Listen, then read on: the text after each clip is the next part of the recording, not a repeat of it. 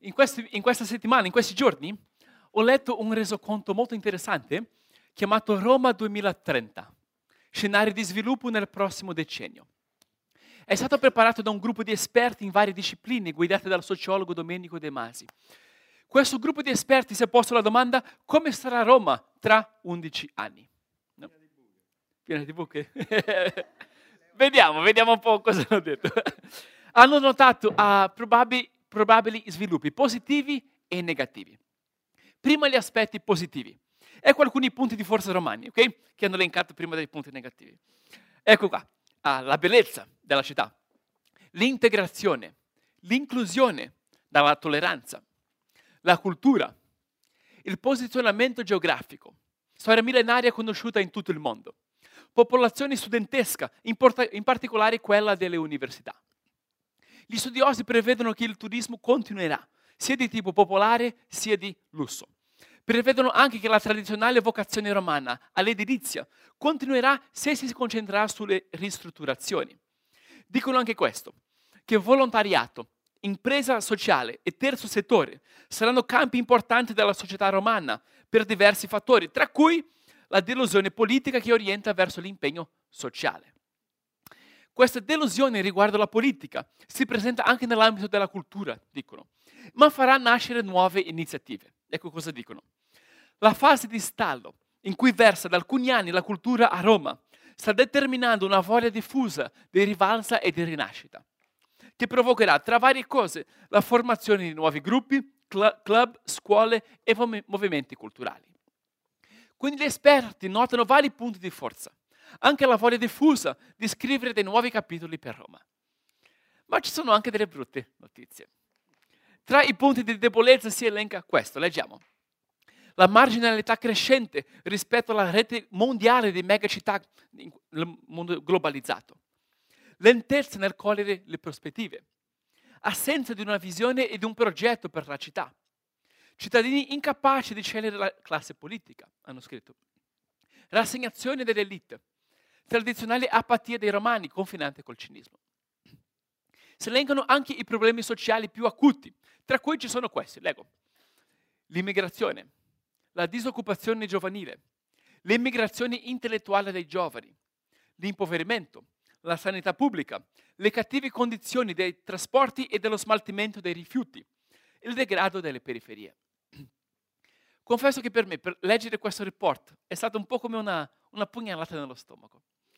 L'impressione generale è, è stata quella di una città che ha avuto un grande passato e perciò attrae turisti, è molto conosciuta, ma che sta faticando in quest'era globalizzata. La traiettoria attuale di Roma sembra essere una traiettoria di peggioramento, di decadenza. Dicono anche questo. Si andrà sempre più affermando la rudezza nei rapporti umani. Roma passerà da una città di impiegati e burocrati, di pensionati e di raccomandati, dal reddito basso ma sicuro, a una condizione di maggiore incertezza. La popolazione cerca di reagire e si parla molto bene del terzo settore, ma affronta la tradizionale apatia, il che possiamo fare, no? Vi incoraggio a leggere questo report, si trova online, è molto interessante. Mi ha fatto pensare molto al seguente tema, al ricostruire, all'arte del risollevarsi, a porsi la domanda: come affrontiamo le sfide che appartengono a tutti noi? No? Perché possiamo reagire appunto con apatia, pensare che possiamo fare, no? Penso al mio, i problemi collettivi sono problemi degli altri. A me almeno uh, però ha avuto l'effetto opposto, mi ha fatto domandare: e io che posso fare? Che contributo posso dare? Che cosa, cosa possiamo fare noi per contribuire ad una Roma migliore? Come individui e come comunità vogliamo dare un nostro contributo. Mi è piaciuta molto la frase una voglia diffusa di rivalsa e di rinascita. È questo che vogliamo anche noi. Vogliamo contribuire alla fioritura spirituale, sociale e culturale di Roma. Quindi, per riflettere al tema ricostruire, nelle prossime domeniche studieremo un case study. La storia della rinascita di un'altra città che ha attraversato il successo, la decadenza, ma poi ha avuto un bel nuovo inizio. Questa città subì in verità un degrado molto forte, fu distrutta e la sua popolazione fu portata via, quindi una crisi eh, enorme. ma poi vide la formazione di una nuova generazione che la fece rinascere. Una generazione che si unì ad un pro- intorno ad un progetto comunitario e ricostruì la vita di quella città. È la storia di Gerusalemme, dopo che i babilonesi l'hanno distrutta e esiliato il popolo. È uno degli episodi di rinnovamento urbano più interessanti della storia. Nelle prossime cinque settimane studieremo questo progetto di ricostruzione collettiva che venne raccontato nella Bibbia, nel libro di Esdra. Sarà un buon incoraggiamento per noi, perché oggigiorno siamo più abituati a, a smantellare che a costruire, non è vero? A demolire che a proporre. È più facile. Anche perché a volte ci manca il senso di cittadinanza pubblica. Ci preoccupiamo del nostro piccolo. Forse del benessere della famiglia e dei parenti. Nel nostro caso, forse della comunità di fede. Ma del bene comune pubblico, non tanto. Dentro casa è tutto pulito e organizzato. Appena esci, la strada è sporca e terra di nessuno. No? Anche perché, ho pensato, perché quando pensiamo al tema della ricostruzione oggi, i nostri orizzonti di pensiero sono diventati ancora più individualisti. Non è neanche il benessere della, fa- della famiglia che conta di più, è la mia soggettività, le mie emozioni, la mia sfera privata, il panorama interiore delle nostre anime. Pens- parliamo di ricostruire il senso di autostima, per esempio, che è giusto fare, è buono fare, ma parte della soluzione è uscire fuori e non rimanere chiusi nella nostra soggettività. Vai a servire gli altri, per esempio, e vedrai come la tua autostima migliorerà, no? Studiare la storia di Esdra sembrerà studiare una storia antica e distante, ma a noi serve. A noi serve. Abbiamo molto da imparare dal loro progetto di ricostruzione collettiva. I capitoli che esploreremo oggi ci trasmettono tre lezioni, che sono queste. La ricostruzione inizia con Dio, la ricostruzione è un progetto comunitario e la ricostruzione costa. Ok? Vediamo prima il primo punto. Il libro inizia in modo sorprendente, in un modo che nessuno dell'epoca si sarebbe mai aspettato, perché la Babilonia aveva demolito Gerusalemme e esiliato la popolazione, giusto? Ma poi i persiani conquistano i babilonesi e fanno qualcosa di inaspettato, e fanno il contrario. Guarda la sorpresa degli esiliati ebrei quando hanno, avuto, quando hanno sentito che è successo questo. Ecco l'inizio del libro. Si racconta, nel primo anno di Ciro, re di Persia, il nuovo impero, affinché si adempisse la parola del Signore, pronunciata per bocca di Geremia, il Signore destò lo spirito di Ciro, re di Persia, il quale a voce e per iscritto fece proclamare per tutto il suo regno questo editto. Così dice Ciro, re di Persia, il Signore, Dio dei cieli, mi ha dato tutti i regni della terra ed egli mi ha comandato di costruirgli una casa a Gerusalemme che si trova in Giuda. Chiunque tra voi è del suo popolo, il suo Dio sia con lui. Salga a Gerusalemme che si trova in Giuda e costruisca la casa del Signore, Dio di Israele, del Dio che è a Gerusalemme. Tutti quelli che rimangono ancora del popolo del Signore, dovunque risiedano, siano assistiti dalla gente del posto, con argento, oro, doni di natura, in natura, bestiame e inoltre con offerte volontarie per la casa del Signore, del Dio che è a Gerusalemme. Che atto sorprendente, no? Il re di Persia ordina la ricostruzione del tempio giudaico. Non è interessante? Il primo tempio fu costruito da Salomone, re di Israele. Il secondo tempio è un'iniziativa di Ciro, un re pagano della Persia. Gli studiosi della geopolitica antica identificano alcune motivazioni politiche e militari per questa decisione. I grandi rivali dell'impero della Mesopotamia erano l'Egitto e la Grecia. Ecco la mappa. Infatti, più o meno due secoli dopo, Alessandro Magno conquisterà l'impero persiano e stabilirà il suo impero ellenico in tutta quella regione. Allora, per il re Ciro, fortificarono una città in Palestina che sarebbe stata grata e fedele ai persiani era una decisione strategica dal punto di vista militare. I persiani erano anche più tolleranti delle culture e religioni locali. Avevano imparato che se imponi la tua cultura e la tua religione, molti popoli si ribellavano. E avevano anche una formulazione più ampia di Dio. Qui Ciro parla del Dio dei, dei, dei, del cielo, che poteva avere manifestazioni locali. Quindi il suo decreto ha senso nei termini della geopolitica antica e della cultura persiana. Ma anche così è una decisione sorprendente, che gli ebrei dell'epoca non avrebbero mai immaginato. Il narratore del libro appunto vede la mano di Dio in questo. Rileggiamo il primo versetto, guarda come lui la descrive. Nel primo anno di Ciro, re di Persia, affinché si adempisse la parola del Signore pronunciata per bocca di Geremia, il Signore destò lo spirito di Ciro, re di Persia, il quale a voce per iscritto fece proclamare per tutto il suo regno questo editto. Hai notato? Il narratore riconosce la sovranità di Dio che desta lo spirito di Ciro, re di Persia. È capace di toccare qualsiasi persona, qualsiasi governante. E riconosce che anche questo è un adempimento della profezia di Geremia alla generazione precedente, la generazione esiliata in Babilonia. Quando Geremia gli disse questo, leggo un pezzo di questo profeta Geremia. Così parla il Signore. Quando settanta anni saranno compiuti per Babilonia, io vi visiterò e manderò a effetto per voi la mia buona parola, facendovi tornare in questo luogo, Israele. Infatti io so i pensieri che medito per voi, dice il Signore, pensieri di pace e non di male, per darvi un avvenire e una speranza. Voi mi invocherete, verrete a pregarmi e io vi, e vi esaudirò. Voi mi cercherete e mi, tro- mi troverete, perché mi cercherete con tutto il vostro cuore. Io mi lascerò trovare da voi, dice il Signore. Vi farò tornare dalla vostra prigionia. Vi raccoglierò da tutte le nazioni e da tutti i luoghi dove, io, dove vi ho cacciati, dice il Signore. Vi ricondurrò nel luogo da cui vi ho fatti deportare. Non è un bel testo questo? Io so i pensieri che medito per voi, pensieri di pace e non di male, per darvi un avvenire e una speranza. La ricostruzione inizia con Dio.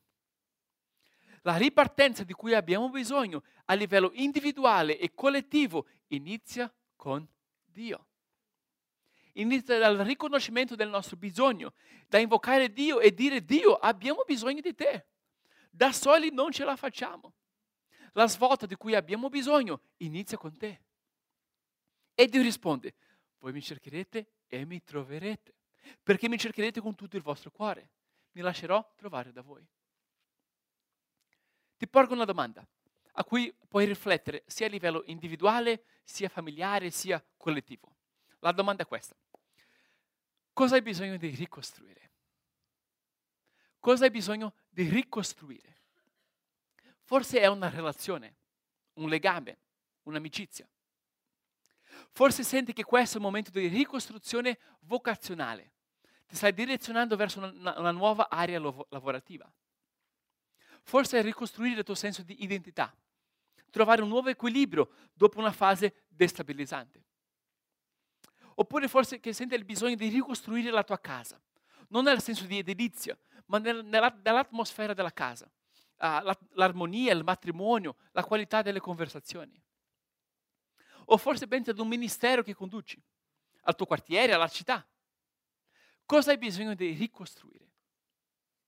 Il punto più basilare è ricordare che ripartire inizia con Dio, con Dio. Inizia dalle fondamenta più profonde, altrimenti saranno cambiamenti superficiali, di corta durata. Saranno come dei cerotti quando ti serve un intervento al cuore. Devi gettare le giuste fondamenta. Devi ricostruire con Dio. Un salmo scritto più o meno in quell'epoca dice questo, Salmo centoventisette. Se il Signore non costruisce la casa, in vano si affaticano i costruttori. Se il Signore non protegge la città, in vano vegliano le guardie. Dio deve ricostruire la casa.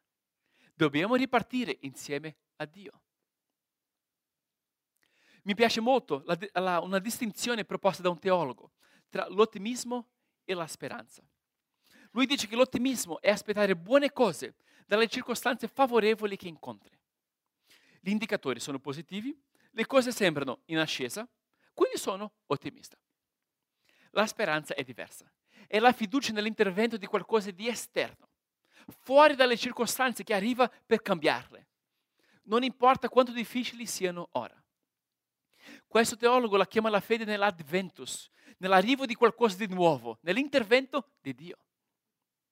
La speranza allora non dipende dalle circostanze favorevoli, anzi brilla più forte proprio quando le circostanze non sono favorevoli. Le circostanze possono renderci ottimisti o pessimisti o realisti.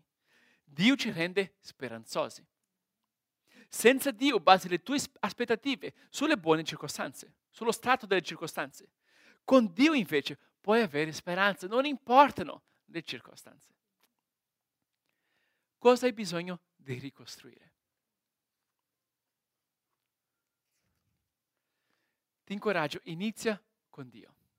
Inizia con fede non nei tuoi sforzi o nel, nelle buone circostanze, ma con fede in Dio, con speranza.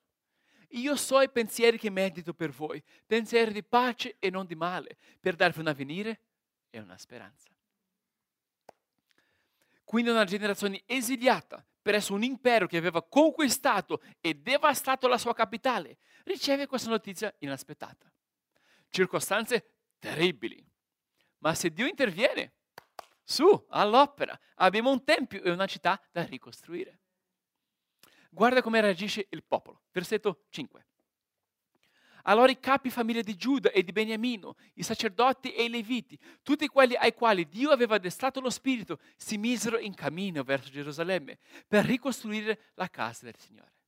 Immagina com'è stato questo ritorno per loro, com'era il loro spirito, il loro cantare, come, cosa facevano, no? C'è un canto Scritto, scritto proprio da quella generazione, il salmo precedente, il salmo centoventisei. Leggiamo questo. Ecco. Quando il Signore fece tornare i reduci di Sion, ci sembrava di sognare. Allora spuntarono sorrisi, sorrisi sulle nostre labbra e canti di gioia sulle nostre lingue.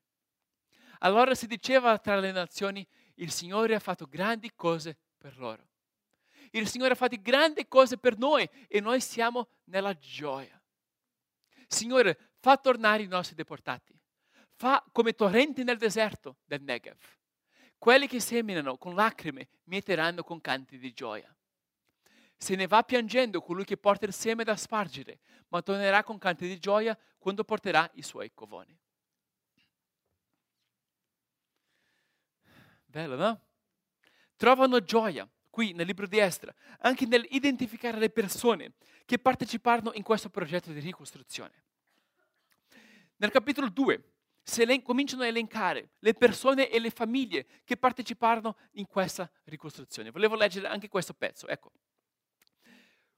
Questi sono gli uomini della provincia che tornarono dalla deportazione, quelli che Nabucodonosor, re di Babilonia, aveva condotti schiavi in Babilonia.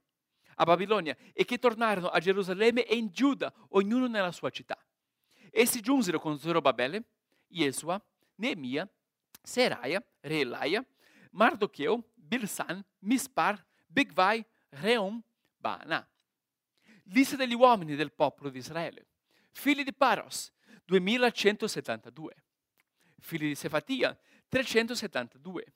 Figli di Ara, settecentosettantacinque. E segue una lunga lista, molto lunga. In prima vista a noi può sembrare qualcosa di distante e anche di noioso, no? Ok, un elenco di persone dell'epoca. Ma se hai già partecipato ad un progetto comunitario che è più grande di ognuno di noi stessi, queste liste hanno molto significato. È come se oggi elencassimo le persone che si donano per la creazione e l'espansione della nostra comunità. C'è lui! C'è lei, ci sono loro. Attenti a non dimenticare anche quegli altri. Vedi? È qualcosa di speciale, un elencare le persone che si sono impegnate, che vogliamo onorare registrando per la storia i loro contributi. È un ritratto di una generazione impegnata in un progetto comunitario, di una generazione che non è rimasta senza uno scopo comune, ognuno a vivere la sua storia individuale, ma che hanno unito le loro forze. Che hanno detto, i nostri padri hanno pianto, ma noi abbiamo l'opportunità di, di ricostruire e perciò siamo nella gioia. Anch'io aggiungo un mattone. Costruiamo qualcosa che andrà oltre ognuno di noi.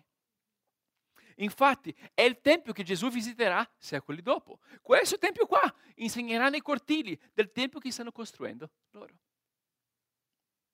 Io ho imparato a apprezzare le liste e le genealogie della Bibbia. Mi viene da apprezzarle perché apprezzo il senso di appartenenza della nostra comunità.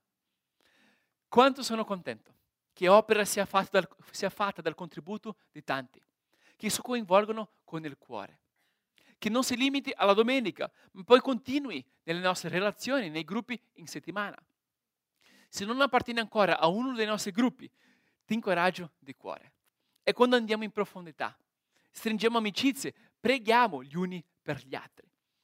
Quindi ora che iniziamo un nuovo percorso di studi, ho pensato di invitare qui una persona che ci racconterà un po' della sua esperienza e ci incoraggerà a partecipare. Okay? Chiamo il dottor Vincenzo, per favore.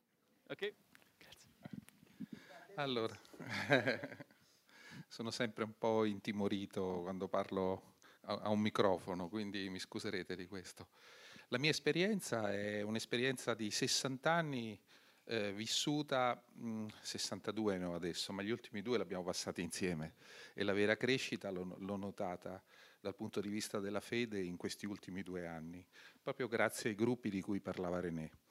Questi gruppi sono fondamentali perché io penso che eh, quello che avevo vissuto fino al sessantesimo anno era cercare di fare delle opere buone, credere, e non vi scandalizzate, vi prego, in Cristo profeta, ma non figlio di Dio, no Dio. E quindi io facevo tutto quello che si poteva fare, non parlando, e poi l'ho capito dopo, la sua lingua, perché c'è una lingua per parlare con lui, che è quella della fede, è quella di avere delle fondamenta solide, delle, delle basi. La Bibbia ne parla sempre di queste fondamenta, cre- di crearle sulla roccia.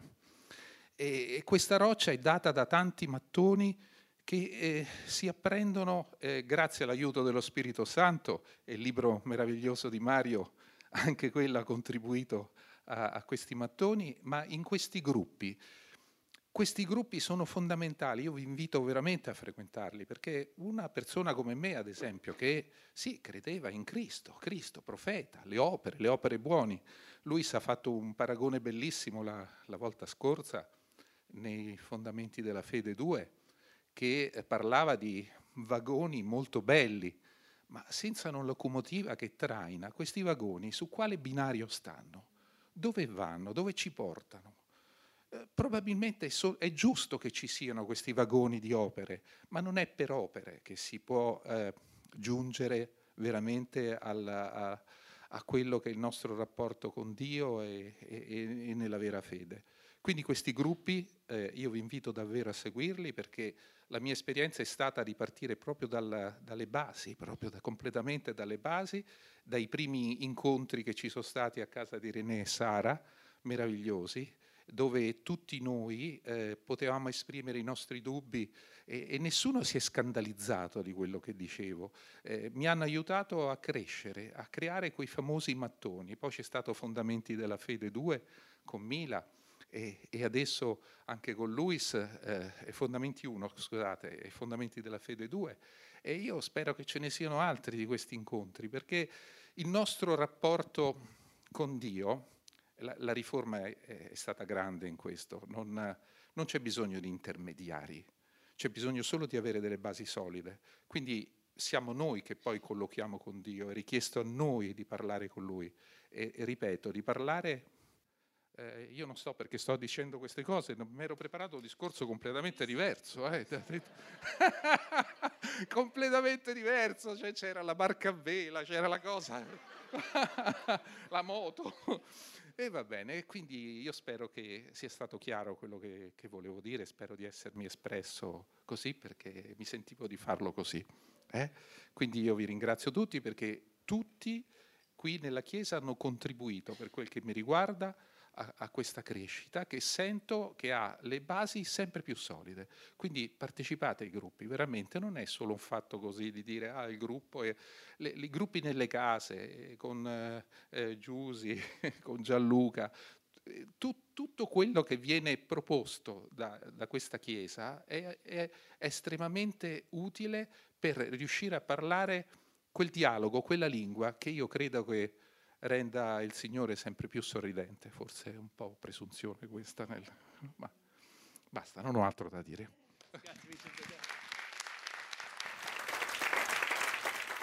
La ricostruzione inizia con Dio. La ricostruzione è un progetto comunitario. Terzo punto, la ricostruzione costa. costa. Si basa sullo sforzo e sul sacrificio. Uno dei film che mi è, mi è piaciuto di più negli ultimi tempi si chiama Immaturi, di Paolo Genovese. Racconta la storia di un gruppo uh, di amici trentenni che nel corso del film arriva ad affrontare la loro immaturità. Uno di loro ha paura dell'impegno. Un altro entra in crisi, per esempio, quando scopre che diventerà padre. E nel D V D del film mi è piaciuto, poi c'era un'intervista con, uh, con un psicologo che analizza l'evoluzione dei personaggi nel corso del, del film. Una delle sue osservazioni è rimasta con me. Disse che la svolta per loro è accaduta quando hanno iniziato a pensare di costruire qualcosa. Quando hanno passato dal carpe diem, vivi l'oggi come se fosse l'ultimo giorno della tua vita, a vivi oggi come se fosse il primo giorno della tua vita. A pensare non solo al momento, ma anche al futuro. A che progetto di vita vuoi avere? Cosa vuoi costruire? I personaggi si accorgono che vogliono costruire, per esempio, una famiglia o mettere su un'attività, ma anche che costruire è un progetto a lungo termine e che costruire costa. Un personaggio donnaiuolo, per esempio, scopre di voler impegnarsi con una donna e che questo costa. Deve lasciare andare alcuni comportamenti per godere dei piaceri di una relazione duratura. Costruire costa. Sforzi, sudore, risorse. Ma lo facciamo con gioia perché vale la pena. L'alternativa è rimanere adolescenti, a vivere ogni giorno come se fosse l'ultimo giorno, godendo dei piaceri del momento, ma lasciando andare le cose che prendono tempo. Costruire vale la pena, ma include anche la realizzazione che costa. Include sacrifici. Dai sacrifici di quella generazione che ricostruì il Tempio si racconta questo. Ecco, alcuni dei capi famiglia, quando giunsero alla casa del Signore che si trova a Gerusalemme, fecero offerte volontarie per la casa di Dio, per ricostruirla come dove stava prima. Diedero al tesoro dell'opera, secondo i loro mezzi, sessantunomila dracme d'oro, cinquemila mine, mine d'argento e cento vesti sacerdotali. Diedero secondo i loro mezzi. Lo fecero con gioia, ma diedero sempre oro e argento in modo sacrificale. La ricostruzione costa. Ripeto la domanda che propongo oggi. Cosa hai bisogno di ricostruire? Che relazione, che progetto, che area della tua vita senti, senti il bisogno di costruire o di ricostruire? L'inizio del libro di Esdra ci incoraggia a riconoscere che prima di tutto la ricostruzione inizia con Dio. Non inizia con noi, non inizia da circostanze favorevoli, inizia con Dio. Io so i pensieri che medito per voi, pensieri di pace e non di male, per darvi un avvenire e una speranza. Con Dio abbiamo speranza, anche quando iniziamo da rovine, come hanno fatto loro. Inizia con giuste fondamenta. Rendi Dio la base del tuo progetto di vita. Prima cosa. Poi, Esdra ci incoraggia anche a, a costruire insieme ad altri, a riconoscere che la ricostruzione è un progetto comunitario. Il protagonista di quella generazione è il popolo, non un unico individuo. Insieme andiamo più in alto. Quando ognuno di noi colloca il suo mattone, costruiamo qualcosa di più grande. Vediamo altri che sono disposti a pagare il prezzo, a donare, a fare i sacrifici e diventiamo anche noi disposti a farlo. Cosa hai bisogno di ricostruire?